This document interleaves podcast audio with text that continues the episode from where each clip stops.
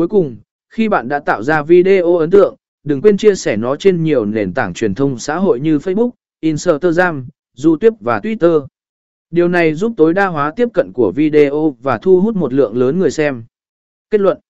Việc sử dụng công cụ quay video tại sự kiện không chỉ là một cách ghi lại những khoảnh khắc đáng nhớ, mà còn là cách để tạo ấn tượng mạnh mẽ với khán giả của bạn.